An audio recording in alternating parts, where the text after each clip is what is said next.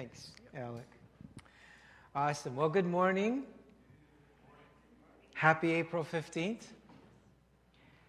This, the cherry blossoms are out.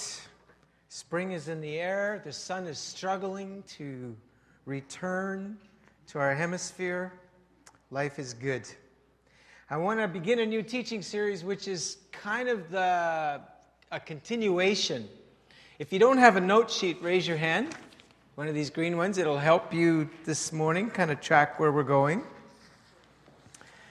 But um, just while we're waiting for some of the parents to come back, let me make just a couple of announcements. As Alec mentioned last uh, next Sunday, Wade will be continuing our series because this coming weekend I've been invited to a a very interesting um, collective in Calgary. And uh, there's, there's kind of a burgeoning movement of young leaders and, and emergent church folks in the country that are uh, that have formed a network called the Blue Porch Network. It's primarily still within the vineyard, although some of the churches are outside the vineyard. But it's a network of churches where people are experimenting with doing church and being church and finding ways of, of still uh, making disciples, being a community of worship, being a community of mission, but finding different wineskins and, and different forms. And so, my role in being invited to this uh, is uh, as part of the Vineyard National team in, in Canada, I've been asked to be an, a translator. Translator is somebody who stands between two languages and translates from one language to the other. And so, we have what we call classic churches that kind of uh, do church in a traditional way. And then we have these experimental churches, and I've asked uh, to be a translator between the two.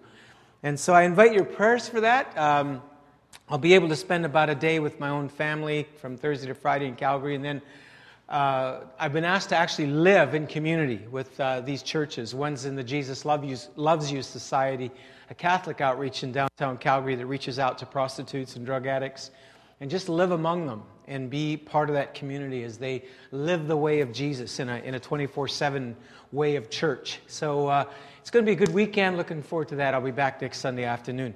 Then the following weekend, I'll be away again. So Dean will be teaching, uh, as of course we'll be at the men's retreat. Dean is our token man who will remain and teach.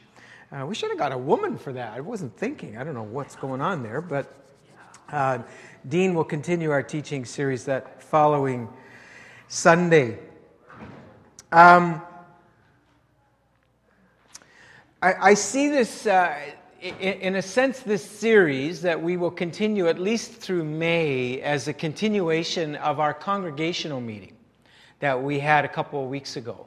Uh, we only had about a half an hour, and uh, I had planned on sharing some things there and just ran out of time. And I think that in, in wisdom, it was better that we hold because what I want to do is provide some framework. Because as a leadership team, as you know, there's been a lot of transition lately, a lot of people coming, a lot of people going. And this is true not only in our church, but in our, at our leadership level. And we've been asking a lot of hard questions about the next 10 years and what that's going to look like for us as a church. And what I'd like to do is, in conversation with our leadership team and with you, over the next few months in this teaching series, chart the next 10 years. Part of it has to do with my age. I'm getting to my mid 50s. A lot of pastors in the world today are my age, and they're asking similar questions. What is the next 10 years going to look like for me? What are the next 10 years going to look like for my church, for the church that I pastor? How can we give this away? How can we pass the baton? And so it's very important that we be thinking about that. The good thing about the next 10 years is, is that we don't have to be in a hurry, but we do need to be intentional and we need to be purposeful about what we're doing. And so, what I'm going to do today is try to set a bit of a foundation for that conversation so that we can begin to talk and pray amongst ourselves together. We may call some prayer meetings as a church, have some congregational meetings, maybe even call some fasting and prayer as we get into the fall uh, just, just to seek God's face together so that we chart a course. But it's important that, that we chart that course. You know, some people say, well, plans aren't spiritual. Well, actually, it says that, that uh, when we commit our plans to the Lord in, in Proverbs, it says that He will cause them to succeed, which implies that plans are important. Sometimes plans, we don't want to plan because we're afraid that we might miss God and make a mistake.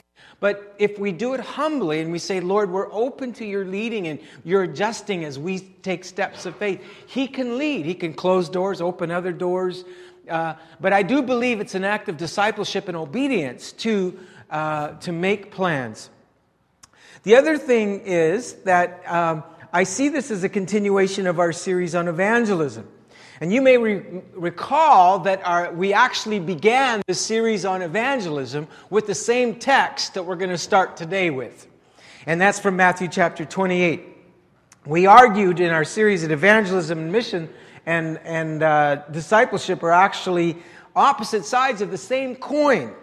And uh, just to review that, we said that evangelism was that aspect of the church's mission which endeavors to offer every person the opportunity to encounter and embrace the good news of Jesus. That's your mission. That's my mission. That's our mission. Is, is where we are, is to offer every person the opportunity to embrace, and encounter the good news of Jesus. And so we have felt as a church leadership that we need to actually do it, not just talk about it. So we're actually going to have services this summer where we're just going to say, we're going to have church in the park, and we're just going to go and worship there. And uh, we want to go over to Grandview Park. We're checking into permits and sound and stuff like that. And just go and be good news and have a picnic, feed people, maybe have chili, uh, get Gordy going. You know, I know they're used to doing it Tuesday night. Maybe have chili on t- Sunday morning and some hot dogs and veggie dogs, of course. Got to have that. Um, so uh, I think that'll be fun. I don't know about you, but I think it'll be fun to do that. Pray for good weather and, uh, and go for it. So, you know, there, there's more to evangelism than that. I understand that. But I think sometimes by taking purposeful action like that, it speaks volumes. Secondly, we said that discipleship is that aspect of the church's mission which helps people mature, develop, and thrive as, as fully devoted followers of Jesus. In other words, when people embrace the good news, we don't, we don't leave them to fend for themselves. Oh, I'm glad you prayed the sinner's prayer, or I'm glad you got baptized, or whatever. But we, we, we are focused and intentional about helping these. Jesus said, If you love me, feed my lambs. If you love me, feed my sheep. If you love me, take care of my sheep. That's discipleship. He wasn't just saying that to Peter. That's a call to the whole church, right? Pretty quiet in here. Right? Amen. Thank you. Now, if Robbie was here, he'd say, a woman. All right. I kind of missed that today. Robbie had to work. and so this means discipling, uh, helping people mature. Anyone who's hungry, anyone who's open children, youth, all ages, all ethnicities, all social and economic groups, cultures and subcultures. It doesn't matter. Jesus said, Feed my lambs, feed my sheep, right? So, what are the hazards if we don't do that? Remember, we said that these are two sides of the same coin, but if we don't make disciples, what's the danger? You get a Rwanda, where you get Christians, nominal Hutus slaughtering Tutsis because of priorities that came before the kingdom of God. Nominal Christians. And you, you read through church history the number of nominal Christians who killed in the name of Christ. That's what happens when you don't make disciples. Look at the Crusades. What were the Crusades? The Crusades were Norse Christians, they were Viking Christians who were not fully discipled. And so they became Christians, but they had the sword and the shield and they put a cross on it. Let's kill a few people in the name of God. Let's kill some Muslims. Let's take back the Holy Land. That's why you had residential schools. We did it in the name of God. That's a lack of discipleship. Bad things happen when we don't make disciples. Amen. It's getting really quiet in here.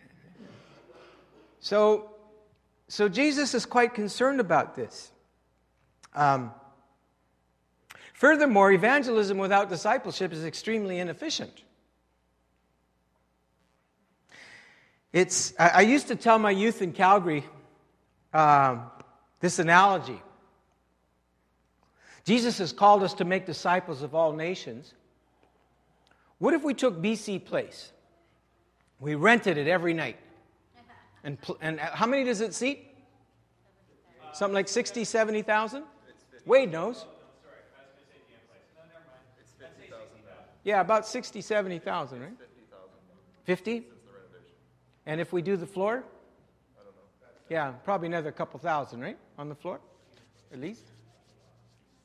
So let's imagine that we rented that and booked it every night and had a Billy Graham revival every night where we packed it full of a. Di- and it was a different 70,000. Let's just say 70,000.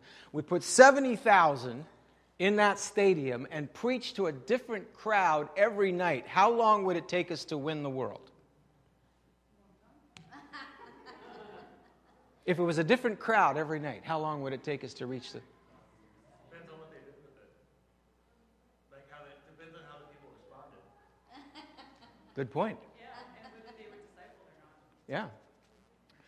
But if you, if, if you took away the idea of whether they actually responded to Christ, but they just heard the gospel, how long would it take for every person in the, in the world to hear the gospel? You know how long it is? It would take 400 years. You wouldn't even get it done in our lifetime. A different crowd every night. Now, I used to tell my youth this in Calgary, and I, I think it started getting through to them, and I'll, give you, I'll tell you why in a minute. I said, What if you and I what if just one of us, not all of us, just one of us in this church, not all the churches in Vancouver, not all the churches in Canada or the world, but just one person, Bob or, or Dawson or Christine? What if just one of us took one person this year and we, we led somebody to Christ, we taught them how to know God in prayer and in the scriptures? We taught them how to deal with their doubts and how to deal with temptation. And we told them how to be part of a local church community and how to tithe and how to give and how to, how to, how to witness to other people. What if we took one year and we poured our life into somebody and taught them how to do that? How many disciples would you have at the end of one year? You'd have one plus one yourself, hopefully, right? So that's two. Now, the question is, is, is at the end of one year, now I know this is highly hypothetical, but think about this. If at the end of one year you did the same thing with somebody else and that person you had discipled did the same thing with one other person, how many would you have at the end of two years? Four. Okay, if you kept doing that, how long would it take you to disciple? Not just preach the gospel to, not just let everybody have a chance to hear, but disciple the whole world. How long would it take for that to occur? Huh? 60 years. Good guess.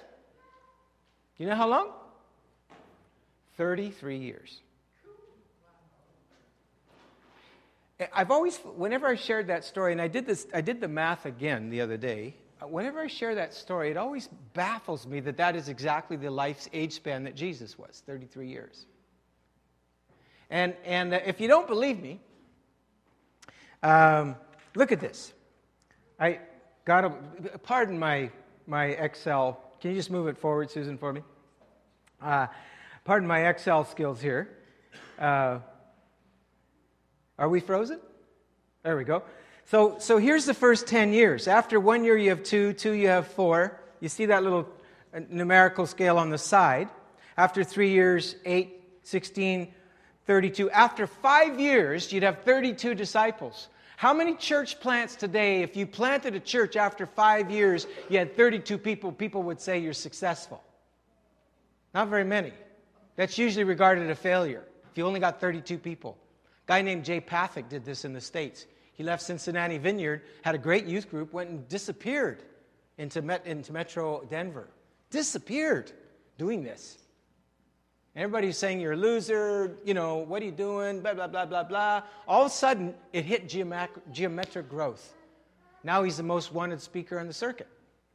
We're a bunch of hypocrites. Um, usually, if you plant a church after five years, you're regarded as a failure if you only have 32. But look what happens. After about six, seven years, it starts hitting geometric. Seven, uh, eight, nine. By 10 years, it's at 1,024. And just for fun, I just I, I took the next decade. Look what happens here. Again, it's kind of, it seems kind of slow uh, uh, per capita as you start, but then as you move along, by the time 16 years has come along, you're at 65,000. All right? And then the third decade, look at how it grows. Right? And then the last three years, 2 billion, 32, 4 billion. At 33, you pass the 7 billion mark, which is about where we're at, right, in the world today.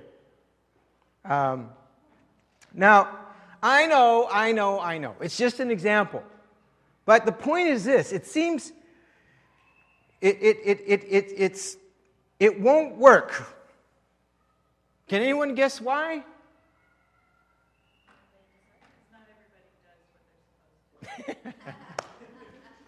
because it's dependent on our obedience. Exactly. Good answer. The other factor, of course, is not everybody's going to respond to the gospel. We know that.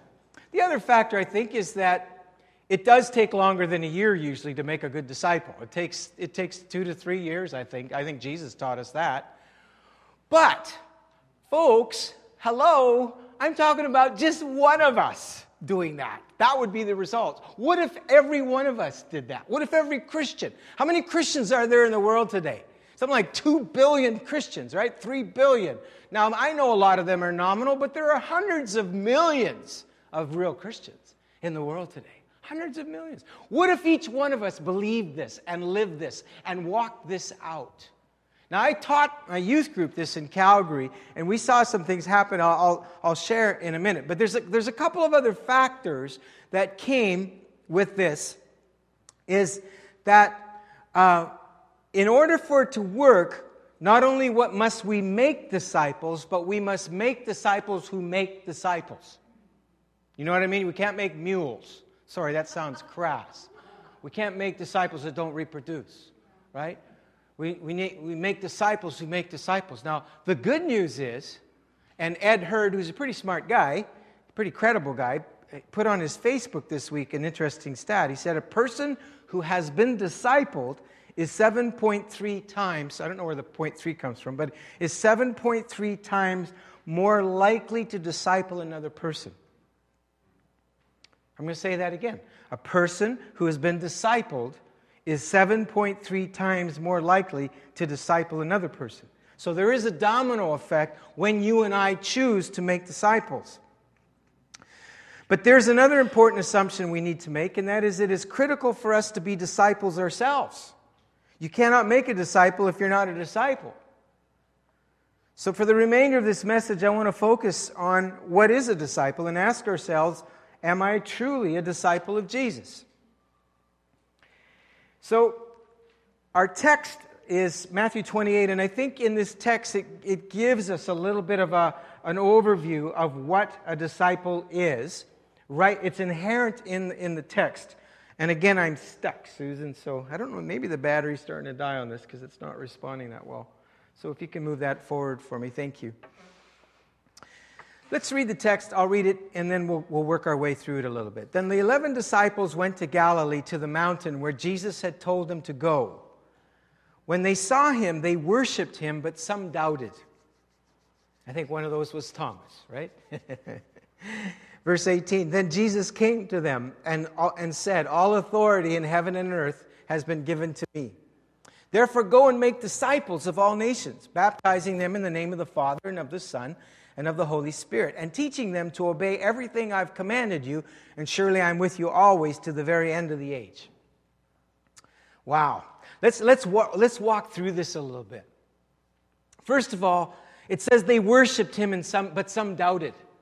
Now, I, I, I get this feeling like it's pretty hard to deny that this, this Jesus, you know, especially if you're allowed to put your hand in his scars, it's pretty hard to doubt that he's alive. So so, what was the doubt about? And, and, and I, I, don't have time to, to interact with you a lot on this, but I want to throw this out. And it's kind of in response a little bit to what Alec was talking about. What was the doubt about? Well, here's this guy who is showing that he is worthy of worship.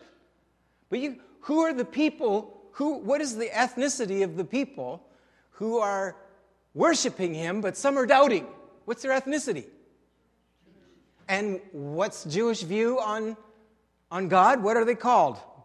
They're monotheists, right? They believe in one God. So they're going, here's a guy who's evidently God.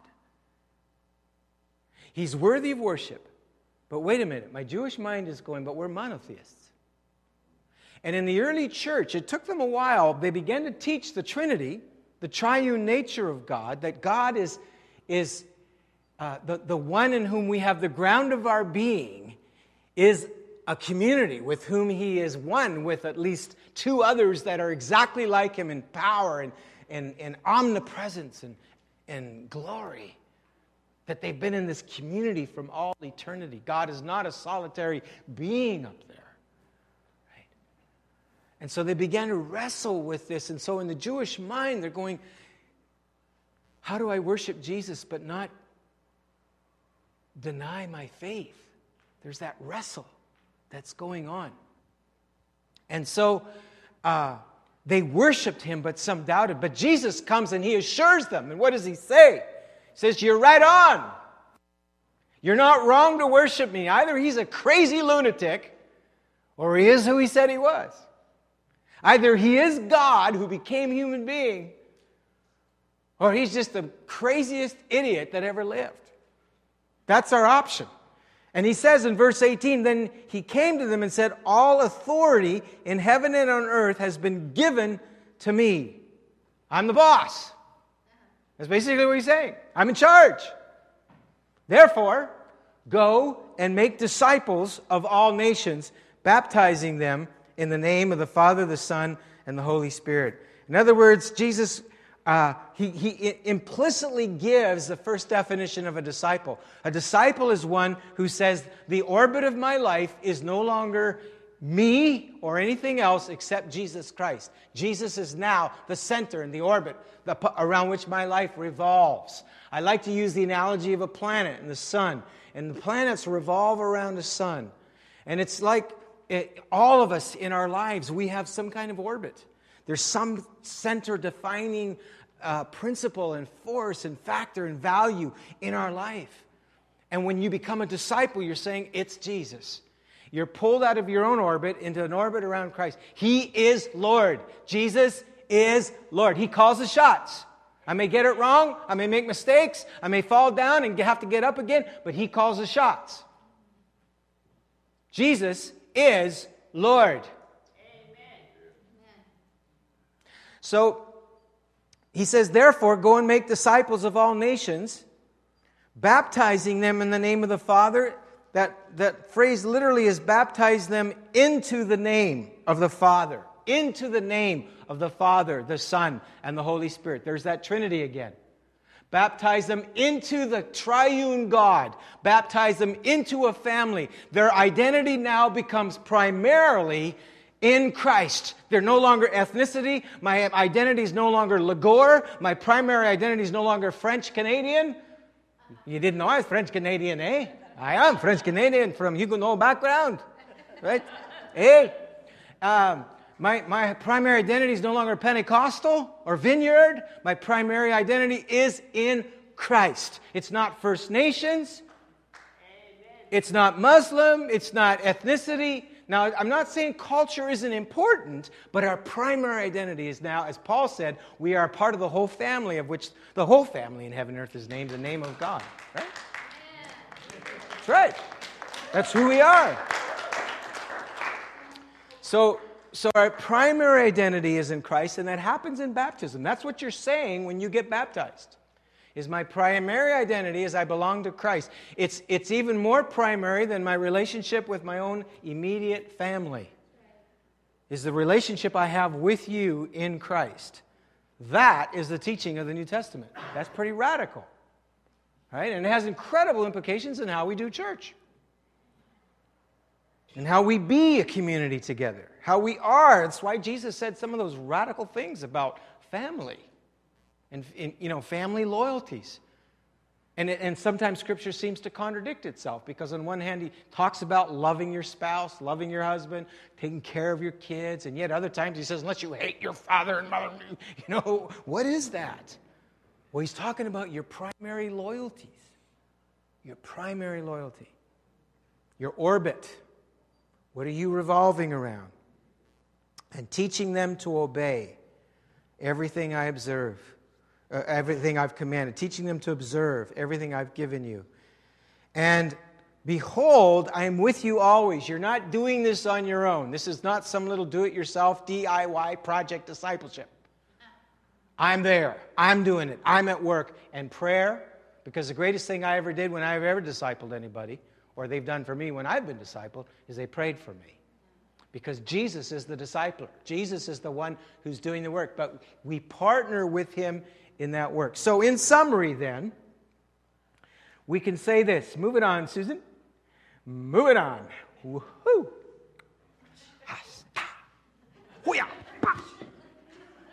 Hyundai. Okay, here we go. A disciple is one who has made Jesus Lord of their life, has made him their primary identity through baptism, and endeavors to worship God in all areas of their life. Is, am, am, am I putting the bar too high here, folks? Is somebody saying, well, Gordy, you're not being very seeker friendly? You know, well, Jesus was incredibly seeker friendly. He pursued the lost with great passion, but when, he, when it came to discipleship, he didn't pull any punches. He sometimes had to let people go away because they weren't ready for what being a disciple is. Right? So, if the first thing is, is They've made Jesus Lord of their life. They've made him their primary identity through baptism, and they endeavor to worship God in all areas of their life. Secondly, moving it right along. Susan, thank you. Thanks, Dean. They have joined themselves to Christ's church and community where they are known and accountable for their discipleship. In other words, who knows? Who, who knows about how, how your marriage is doing, how your family life is doing, how your thought life is doing? Other than God. And sometimes maybe God doesn't know. Huh? I'm being facetious, but I'm saying that we are only open with God to the degree we're open with others. It's, it's, a, it's a law, it's a rule. So, part of discipleship is, is, is a life of transparency and a life of openness, not with the whole world, but with people that we are in accountability with, people that we're walking with, who, who, who watch over us in love, right? And then finally, a disciple is engaged in Christ's mission to the world. And so there's this Trinitarian aspect that we've been, you know, uh, this is going to start showing up in your dreams, this one. Uh, worship, community, mission. These three aspects are, are happening in the life. Wimber, John Wimber gave uh, what he called five indicators of, of a disciple, and they seem so basic. Moving it on, uh, uh there we go. Demonstrated by uh, a life of service, uh, faithful attendance. This is Wimber's five demonstrations of a disciple. Can you just move it on, Susan? Thanks. Uh, faithful service, um, a faithful giving, biblically based beliefs, uh, orthopraxy, or orthodoxy and orthopraxy is becoming like Jesus. So let me just let me just review those. Life of service, uh, faithful attendance. Seems so basic, right? When I, when I played basketball, they said you've got to get the fundamentals if you're going to play basketball well. Dribble the ball, pass the ball, shoot the ball. And those three things dribble, pass, shoot. They, they, they called it the triple threat position that you would work on that. Whenever you had the ball, there was, there was a triple threat. You could either drive the ball, you could either pass the ball, or you could shoot the ball. There's a triple threat, and they, and they, they, they drill this fundamental in you. And these are fundamentals. They seem so basic. But let me tell you something. If you never show up at church, you're not a disciple. If you're never gathering in obedience to, to worship corporately, don't say you're a disciple. We love you. We're not going to condemn you. But we have to call the shots as they are. We have to call them as Jesus called them, right? Faithful attendance. Do you know the, uh, with regards to giving, do you know how our church survives? Because of disciples. Disciples who, with their tithes and offerings, support the local church. If it wasn't for disciples, we would not exist as a church.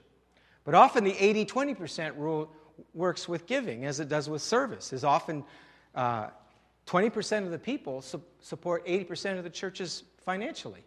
20% of the churches uh, people uh, do 80% of the church's work. That, that, it's often disciples. And throughout church history, this has always been that tension. Now, what about people that don't? Do we say, well, you don't belong, get in or get out? No. In the early church, they had this thing called catechumens and pre-catechumens. In other words, they had people who were walking alongside disciples and saying, "Hey, I'm, I'm interested in this. I don't know if I'm ready for this giving thing, and I don't, I don't know if I'm ready to make that kind of commitment, but I'm intrigued by the kind of life that you've got and what God's doing among you. Can I walk with you for a while?" And, you know, maybe I'm living with a common law partner or, you know, with a gay lover or whatever, but I, I, I'm, I'm curious about this. And the church would said, said, come on in. Come and watch. Come and be a part of us. And, and, and often they would participate in, in various aspects of the church. But they distinguished between a disciple, a catechumen, and a pre catechumen. It was just a natural way of, of being faithful to the scriptures. Now, are you okay for me talking like that? It's pretty straightforward, eh? So then, biblically based beliefs. In other words, looking at the story and being consistent with the story is important. What you believe about who God is and who you are is important because it affects what you do. If your idea of God is Trinitarian, that God is a community, then you're going to be a relational person. You're going to be a social person because God is a social God. Now, I don't like that because I'm an introvert and I'd rather be alone. Get me just uh, be a hermit, get me a monastery somewhere. I would be the happiest person on earth. Anna No, you wouldn't. It's true. It's probably true. She's right. I, you know, but, but you think, sometimes you think that as an introvert, right? But God's a social God. And so I know that if I'm going to be like God, then I need to be relational. I need to be outgoing. I need to be friendly. Right? Sorry, Peter, it's true. he looked really upset about that. so he is a very friendly guy, of course. So becoming like Jesus is, you know, did we miss anything? Wimber said, let's see, did we miss anything? Okay, becoming like Jesus, right? It's kind of like this relationship with Christ, being mentored to become like him, but not like him where he was this man walking around with a robe and sandals back in, in 2,000 years ago, but where he mentors you to live your life the way he would live it if he were you. In other words, you're, you're going to be you. You're not going to be some rabbi from 2,000 years ago, some mystic. You're, he's going to make you who you were made to be. That's what discipleship is. You're being freed up to be what God created you to be. He frees you. Jesus said, If you continue in my word, you will be my disciple, and you will know the truth, and the truth will set you free. All right? So, how are disciples made? Well, let's look at some examples. The first example is Jesus. Uh, how did he make disciples? There's a fellow named Robert Coleman came out with a book a few years ago called The Master's Plan of Evangelism, and he came out with this the the eight steps that Jesus used in the discipleship process, which I have coined the discipleship loop, and I'll explain why as we go through this. But the first step in discipling was the call, where Jesus would, would, would call people. And I think there's something about discipleship. I think we dumb the church down too much. I think there's something where we need to say, you know, this costs you something. This is going to cost you something. You know, we get, we get to, to where we're trying to, and, and sometimes I do this, and I, and I need to repent of it, but we make it too easy. Jesus pulled no punches. This is going to cost you everything. You want to be a follower of Jesus? You want to be a leader? You want to be a follower in Christ's church? You want to be a servant? You want to, you want to follow the way of the cross? I mean, Stephen Karen sang about it this morning. It's going to cost you everything. Every other loyalty must bow to this one loyalty of following Christ and, and his cause, his mission, and his church, right? So he would call, and then he, it says that he called his disciples to be with him. So, in other words, there was this um, uh, relational aspect. Discipleship happens in relationship, not in a classroom, not in this setting.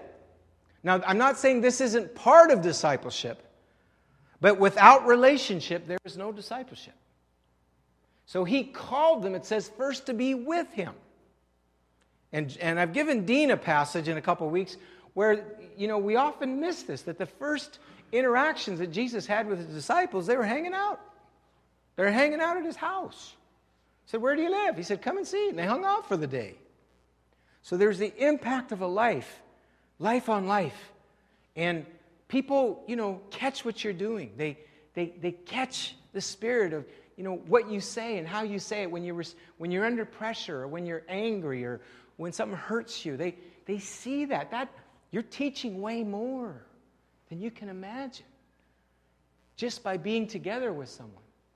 Then there was the consecration. I already mentioned that where he said, Count the cost. And then impartation. Jesus spent a lot of time, it said, teaching his disciples. He ta- taught them about the Father. He taught them about the Holy Spirit. He, he taught them about their mission and what they were going to be doing. Now, this is where often we get stuck in the church. And I've had a restlessness, and I've been talking to our leadership team about it because there's a restlessness in me that I've been feeling for some time. And I would say that I've nailed it down to this bottleneck that we have in the church. The way that we've set up church is we get stuck at this point. But Jesus goes on and he demonstrated what he taught. Okay, so he said, okay, you know, the Father heals and he raises the dead and he heals the sick. Now watch. And he demonstrated. This is how you treat a woman who society is called an outcast and she's ceremonially unclean, and she's broken all the rules and busted through the crowd, and she's touched the hem of my garment. This is how you treat somebody like that, that the society says is marginalized. He demonstrated how to heal the sick. He demonstrated how to treat the outcast and the broken and the poor and the oppressed. He demonstrated. Then he delegated. Coleman talks about how that Jesus then said, okay, now, in this, in this discipleship loop, I believe that people need to learn by trying it themselves. We call this practice, right? Praxis. And then supervision. Remember, he sent the disciples out to preach, and they healed the sick and cast out demons, and they came back and they said, Lord, even the demons, even the demons are subject to us. Woohoo! And they're, they're, they're giving each other high fives as they come back. And, and Jesus says, uh, You guys, you're, you're, you're, you're in danger of missing what this is all about. He said, I saw Satan fall as lightning from heaven. That's not a big deal. He said, Don't rejoice the demons are subject to you. Rejoice that your names are written in the Lamb's book of life. Keep your priorities. So he would supervise, he would correct, he would coach. This was coaching, right? And then multiplication, where how, what did the discipleship process, how did it end? he left. I, I love in Luke where it talks about where he lifted his hand and he blessed them. It says he first blessed them and then he left. And I, and I was reading that. I told Dawson, I was reading that this week, and Jesus just got me. I said, Lord, that's not fair. You, you made disciples and you left. I make disciples and they leave. That's not fair. I was thinking about, you know, Patrick and, and Marcus, just wonderful young, young leaders we've had and, and a bunch of young leaders we have that could be gone in a year. And I'm going, that's not fair. It's my turn to leave, right? Jesus said, don't worry, you'll leave. You'll be dead in about 30 years, so don't worry. The fact of the matter is, we're all going to be gone. None of us are, are, are, are permanent, right? We're all very temporary. The issue is, we, you know what I hear God saying to us? opportunity, window of time, harvest is right. If you don't bring in the harvest, what happens? It rots, it gets rotten. We have a harvest in this city. And God is saying, opportunity is here. Will you bring it in? Right? And then lastly, they, they begin to call, the, and you see John and Peter repeating the same loop that Jesus took them through. And what happens is this bottleneck occurs right in this area. And uh, the church um, had a way of dealing with this bottleneck, the early church. In, uh, in Acts chapter 2, it says, Those who accepted Peter's message were baptized, and about 3,000 were added to their number that day. Now, what do you do if you have about 120, right? I think that's about what they had at that time, about 120 disciples. What do you do if God all of a sudden dumps 3,000 babies on your doorstep? What do you do? Yeah, and you need to be organized. You better be organized. I'm sorry, I, I know that doesn't sound like a very spiritual word to some of you mystics. But there was two guys who are both heroes of mine from, from the 16, 1700s. One guy's name was George Whitefield. Ever hear of George Whitefield? This guy would preach in an open field, and 30,000 people would, would listen to him. God would supernaturally carry his voice, and people would fall down under the power as this young man. He was 20 years old. 20 years old. And England was just struck by this spiritual awakening. He came to America. He would preach. People would listen five miles away and they could hear his voice. God would supernaturally propel his voice. But there was another guy named John Wesley who was also a, a, a contemporary of George Whitefield. Short little guy. I've seen John Wesley's suit because they have it in a little display in London at a little museum. And his, John Wesley must have been about this tall. Well, they were all shorter back then. I wish I'd have lived back then. I would have had a much higher sense of self esteem. And, and Wesley, uh, and Wesley, uh, he, he, had, he was a similar preacher, but he wasn't as eloquent as George Whitefield. But he, he had this phrase I'm going to organize to beat the devil. And what he did was similar to the early church. I'll, I'll, I'll, let me look at the early church and then I'll show you what West, how Wesley applied this. In the early church, they had 3,000 people that landed on their doorstep who were hungry disciples. Hungry. Hunger Games, right? They're just, ah, let's eat. This is the real Hunger Games, right? And, and, and, and these guys ended up in their doorstep. Okay, I'm starting to feel kind of youth pastory, okay? Just bear with me. They show up on their doorstep and they say, Hi, is your name Peter? Yes, my name is Peter. I hear you spent a lot of time with Jesus. Yes, I did. You better feed me or I'm going to kill you right? That's basically, I mean, they were hungry. You know, you better disciple me or I'll be dangerous, right? So, so, uh, so these, these disciples said, feed us. And, you know, remember they'd come from all over the world, so they had to pile into people's houses and sleep on the floor. And, I mean, it was just a mess, right? But, but they were getting discipled, and it says they devoted themselves to the apostles' teaching and to fellowship, to the breaking of bread and to prayer. And every day they continued to meet together in the temple courts.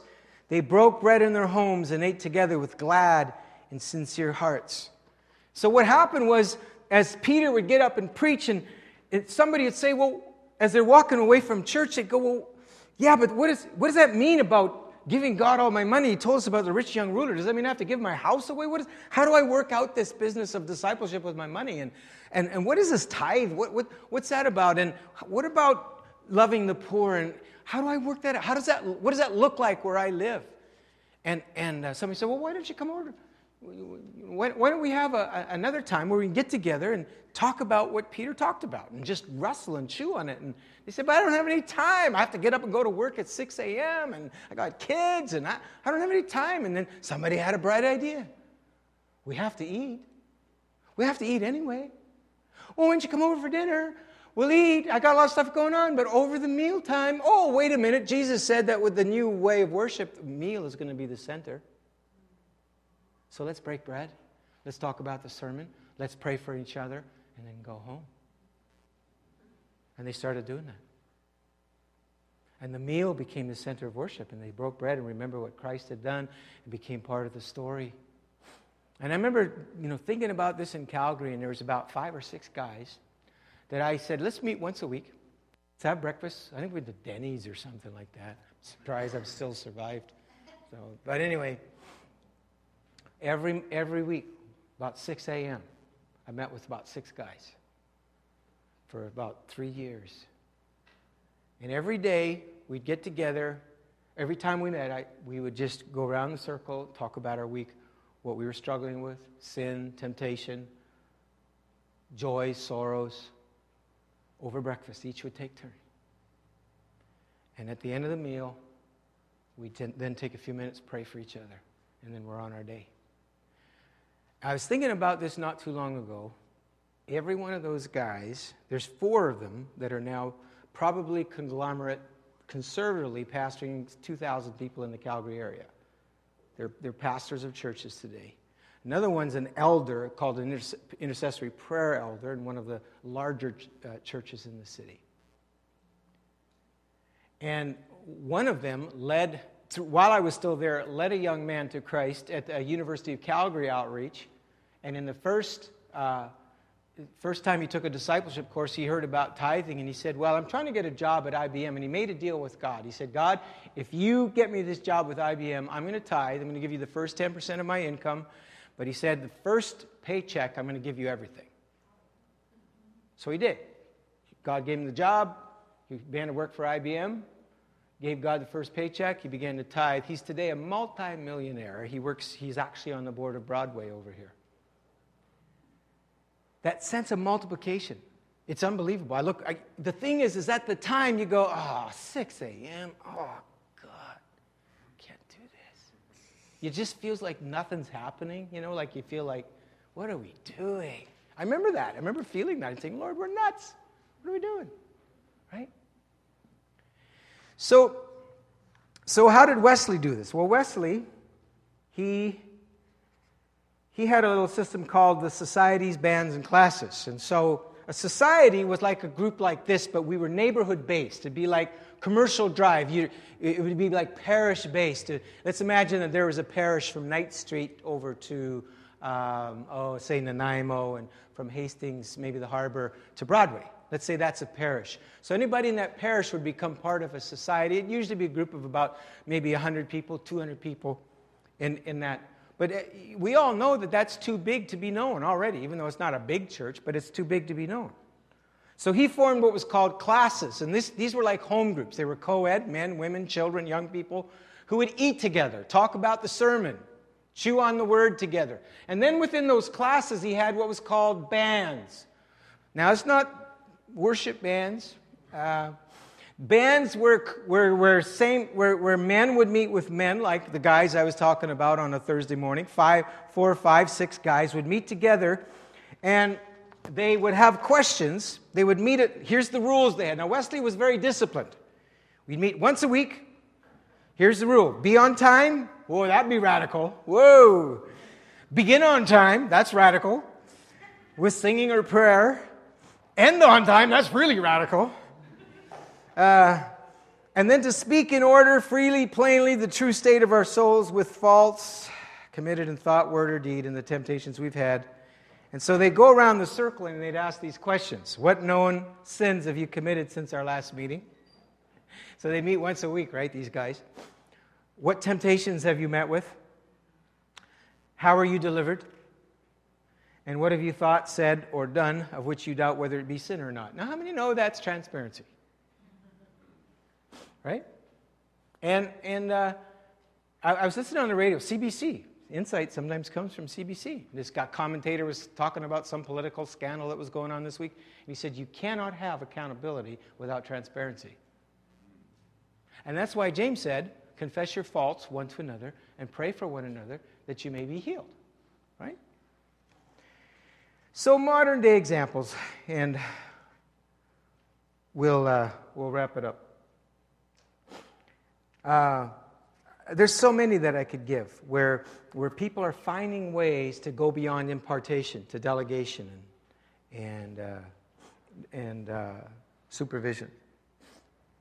Uh, Martin Bühlmann, a friend of mine from the Bern Vineyard in Switzerland, has had for a long time one of the largest evangelical churches in Europe. It's the Bern Vineyard. Originally, it was a charismatic independent church. Now, around 1,500. For Europe, that's mega church. I know it's not for North America necessarily, but for Europe, it's, it's massive. But he has just moved to Berlin, and his vision in Berlin is, to, is what he calls 100 by 100. What that means is that instead of a church growing to 1,500 he, or 10,000, he wants to see 100 neighborhood type churches between 50 to 100 throughout the whole city. And the reason, and, and the idea is that, is that you move into a neighborhood with people you love dearly, that you love, do life together.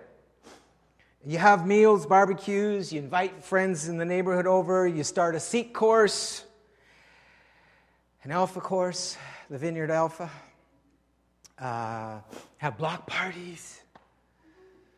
Uh, you start a block watch.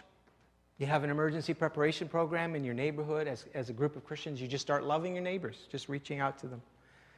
And you become an intentional missional community. Now imagine Vancouver with hundreds of neighborhoods like that, with, with Christians that are present in the neighborhood. That's where I'd like us to go. I don't know if you want to go there. I'm, I'm not going to force anybody to go anywhere. And this is going to take, but I've had this sitting in me for years, this, this, this vision. And when Martin shared what he was doing in Berlin, I went, that's it, that's exact, that, I've been waiting. Somebody. Here's the thing if you have 10,000 people in a megachurch compared to 100 little churches that have 100 people each, how many know it's the same amount of people? But the statistics show that the, the rate of evangelism is geometrically higher with the smaller communities, just being working their way through the city.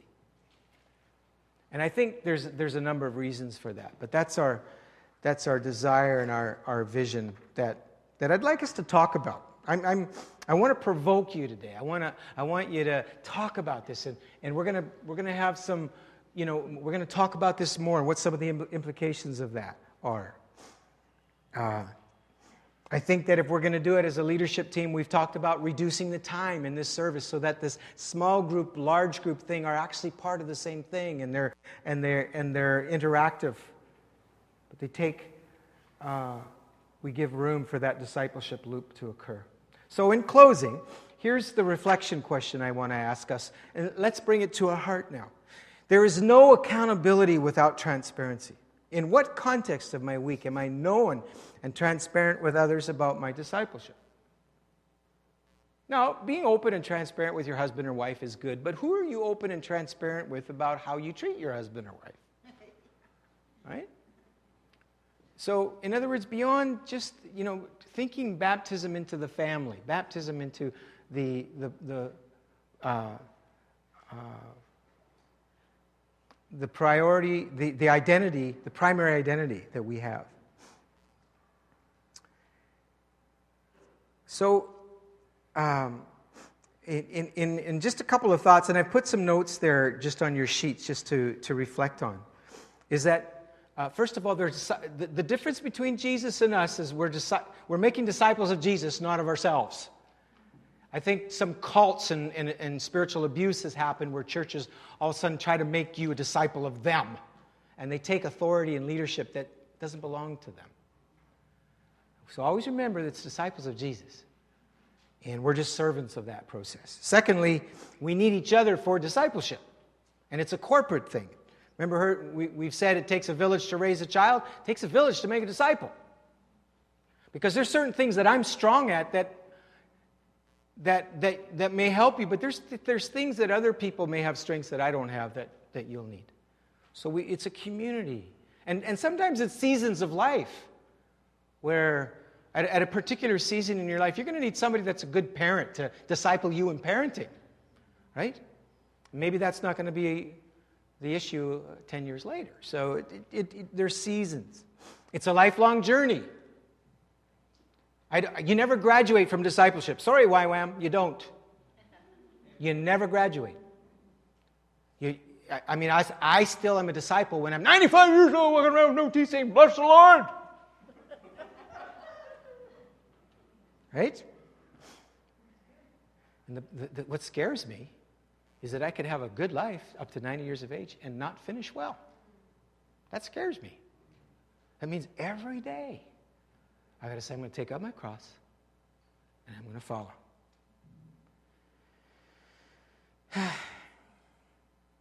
Come on. Are you all right? Good. Let's pray. I want you to talk about this. Let's, let's interact about it. Let's, let's push back. I want you to push back. Say, well, Gordy, what about this? I don't have any more time. I'm already up to my eyeballs and stuff. I, don't, I can't have another meeting. Yeah, I, I, think, I think that's a good question. I think Jesus said, My yoke is easy and my burden is light. So we have to say, Lord, how do we do this? And be obedient. Maybe we have to make this service shorter. Maybe we met for an hour and a half and then spilled into homes for lunchtime.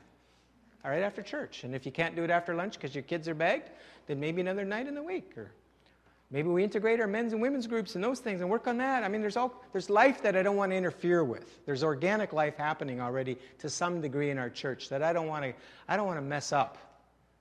So we're, we're, not, we're not coming with a heavy hand and saying, it, it, we're just saying, Lord, lead us and show us how to, how to, how to get there.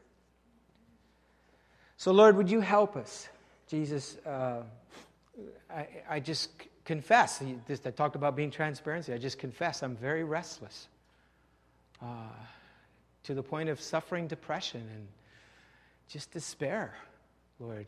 I, I, I just don't want to preach anymore and, and not find ways to live out what we're talking about in in making disciples. I just don't want to do that anymore. Just tired of it. I need, I need you to help me and help us. We're not ungrateful for this time. I'm, I'm, I know that you do wonderful things here.